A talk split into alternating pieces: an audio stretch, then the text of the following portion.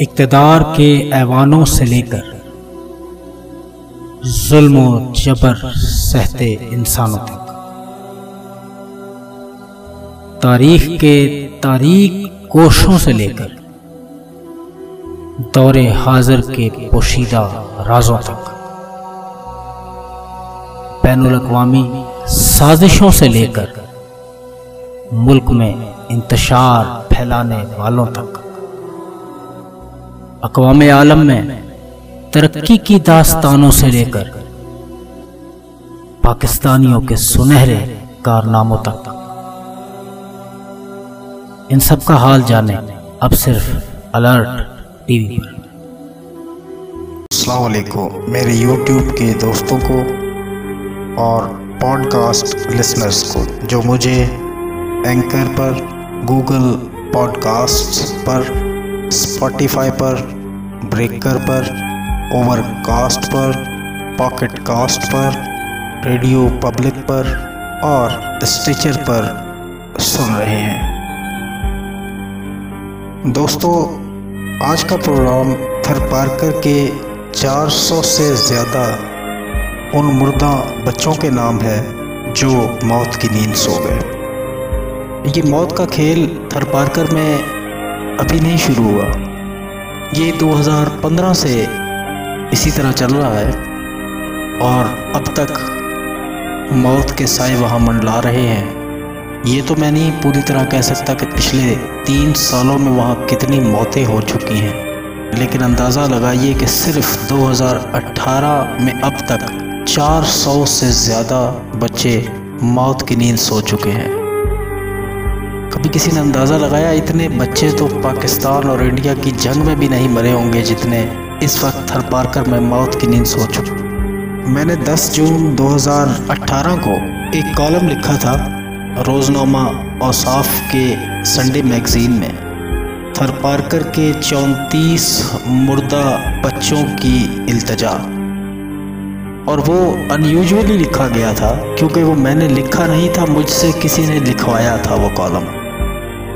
उस कॉलम के चंद इकबासात आपकी नज़र करता हूँ, ताकि आप मामले की संगीनी को समझें। उस कॉलम को लिखने की वजह बनी कि एक बच्चा जो मेरे ख्वाब में आया, वो इंतहाई नहीफ बच्चा था, जिसके जिसम पर गोश्त सिर्फ़ नाम को था, बाकी वो हड्डियों का मजमु था।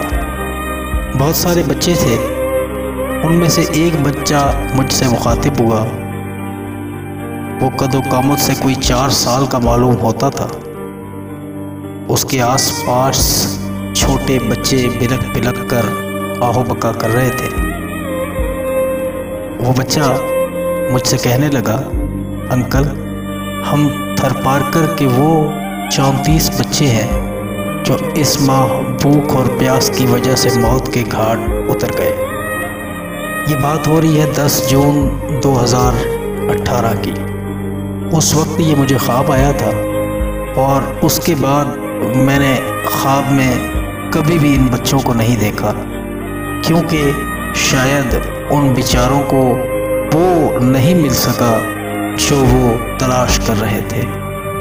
वो तलाश कर रहे थे इंसानियत, वो तलाश कर रहे थे प्यार और मोहब्बत, वो तलाश कर रहे थे कि उनके बकाया मानदा साथियों को जो ज़िंदा है, शायद कोई बचा ले। लेकिन 2018 के जून के अंदर ये तादाद चौंतीस बच्चों की थी और जून से लेके इस वक्त 12 अक्टूबर 2018 तक ये तादाद 400 से तजावज़ कर चुकी है।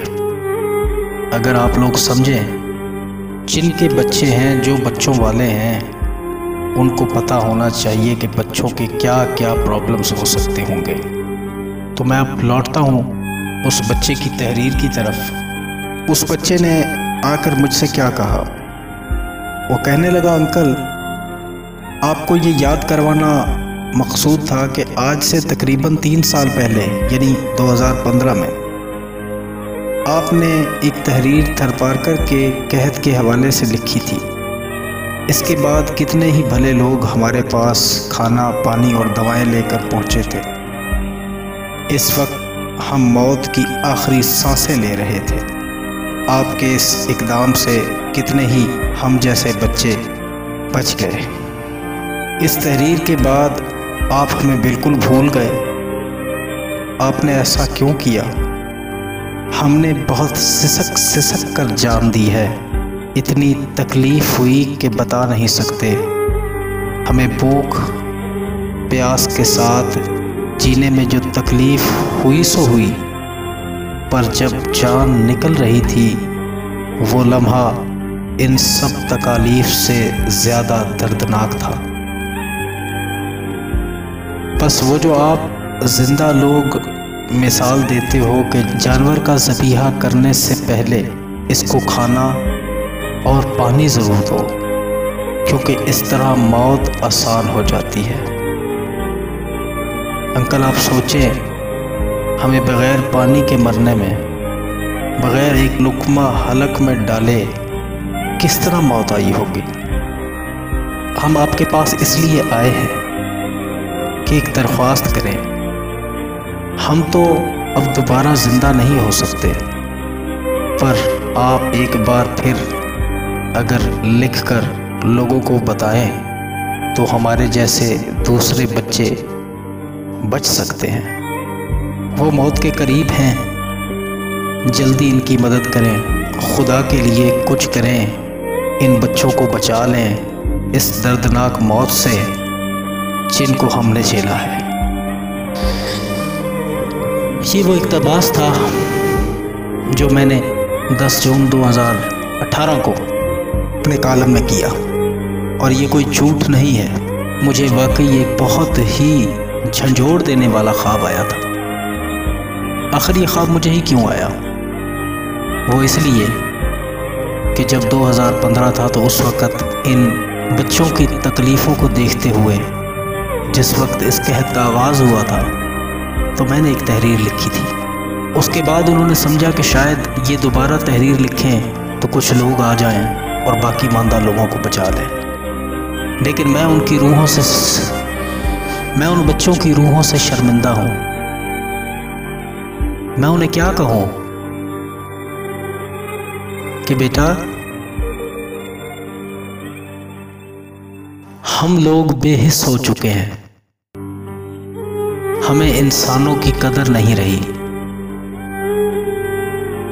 हमारे अंदर इंसानियत गल सड़ चुकी है। हम सिर्फ़ नाम के मुसलमान हैं। हमसे तो वो गैर मुस्लिम अच्छे कि जो जानवरों की भी हिफाजत करते हैं, जो जानवरों के हकूक भी समझते हैं। जिनके सामने अगर इंसानी हकूक तो दरकिनार रहे, जानवरों के ऊपर भी अगर कोई जुल्म कर रहा हो, उनको प्रॉपर खाना ना दे रहा हो उनकी डाइट का सही प्रॉपर ख्याल ना रखा जा रहा हो तो उनके हकूक़ के लिए आवाज़ उठाते हैं। ये कैसी कौम है कि जिसके सामने एक साल के अंदर अंदर साढ़े चार सौ से ज़्यादा बच्चे मर गए और इनके सरों पे जो तक नहीं रहती किस मुँह से खुद को रसूल की उम्मत कहते हो? किस मुँह से खुद को मुसलमान कहते हो? किस मुँह से तुम्हारे ये बातें निकलती हैं कि हम ये कर देंगे, हम वो कर देंगे, हम सबसे बड़े हैं दुनिया में, हमने ये कर दिया, हमने वो कर दिया, क्या किया तुमने? मैं पूछता हूँ साहिब सरवत लोगों से कि इतने पैसे होने के बावजूद कहाँ लेके जाने हैं ये तुमने?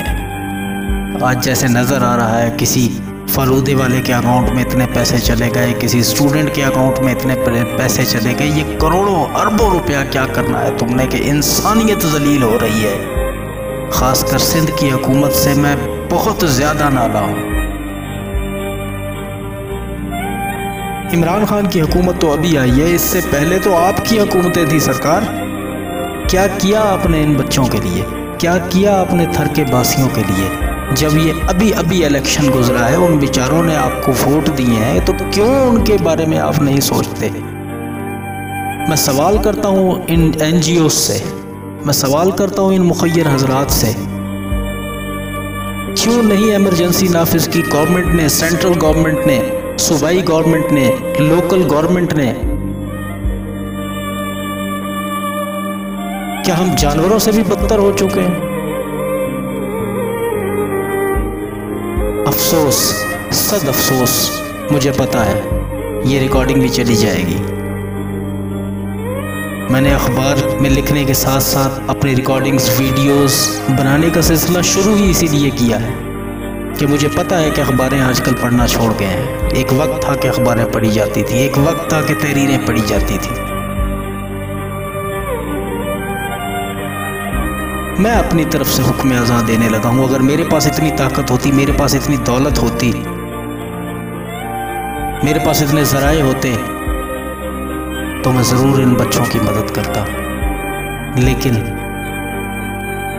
मैं दरख्वास्त करता हूँ, तेरे उस वक्त से जो औलाद वाले हो, जिनके पास नई चमचमाती हुई गाड़ियाँ हैं जिनके पास रहने के लिए शयान शान घर है आली शान घर है, और एक एक भी नहीं है आठ आठ दस दस है, जो गर्मियों की छुट्टियाँ गुजारने बाहर के मुल्कों में जाते हैं। जिनको छींक भी आ जाए तो पाकिस्तान में इलाज नहीं होता। जिनके कुत्तों के बिस्किट भी बाहर के मुल्कों से आते हैं, मैं उनसे सवाल कर रहा हूँ। मैं उनसे सवाल कर रहा हूँ जो इंसानी हकूक़ के नाम के ऊपर बड़े बड़े होटलों के अंदर सेमिनार तो करते हैं। मैं उनसे सवाल कर रहा हूँ जो इन गरीबों के नाम पर अरबों, खरबों रुपए लेते हैं। मैं उनसे सवाल कर रहा हूँ जो बाहर के मुल्कों से खुली इमदाद लेते हैं। गुर्बत ख़त्म करने के लिए ये इस गुर्बत को ख़त्म कौन करेगा? चीफ जस्टिस साहब, हर एक चीज़ का नोटिस लेते हैं। खुदारा इन बच्चों की मौत का नोटिस लें। जंगों में इतने बच्चे नहीं मरते। जितने इस वक्त मर रहे हैं, थर पार्कर के अंदर। इमरान खान साहब, तब्दीली की बात कर रहे हैं। लाएँ तब्दीली। एक पैकेज का ऐलान करें, क्या गवर्नमेंट ऑफ़ पाकिस्तान जो बच्चे बच गए, उनको जीने का हक नहीं दे सकती? रियासत माँ है। और उसे इन बच्चों को संभालना ही होगा। ये बच्चे हैं, पूरे पाकिस्तानी आपके बच्चे हैं। कहीं पर भी कोई प्रॉब्लम को मसला आ जाए, क्यों नहीं उसको हल किया जा सकता? क्या पाकिस्तान के अंदर गंदम खत्म हो गई है?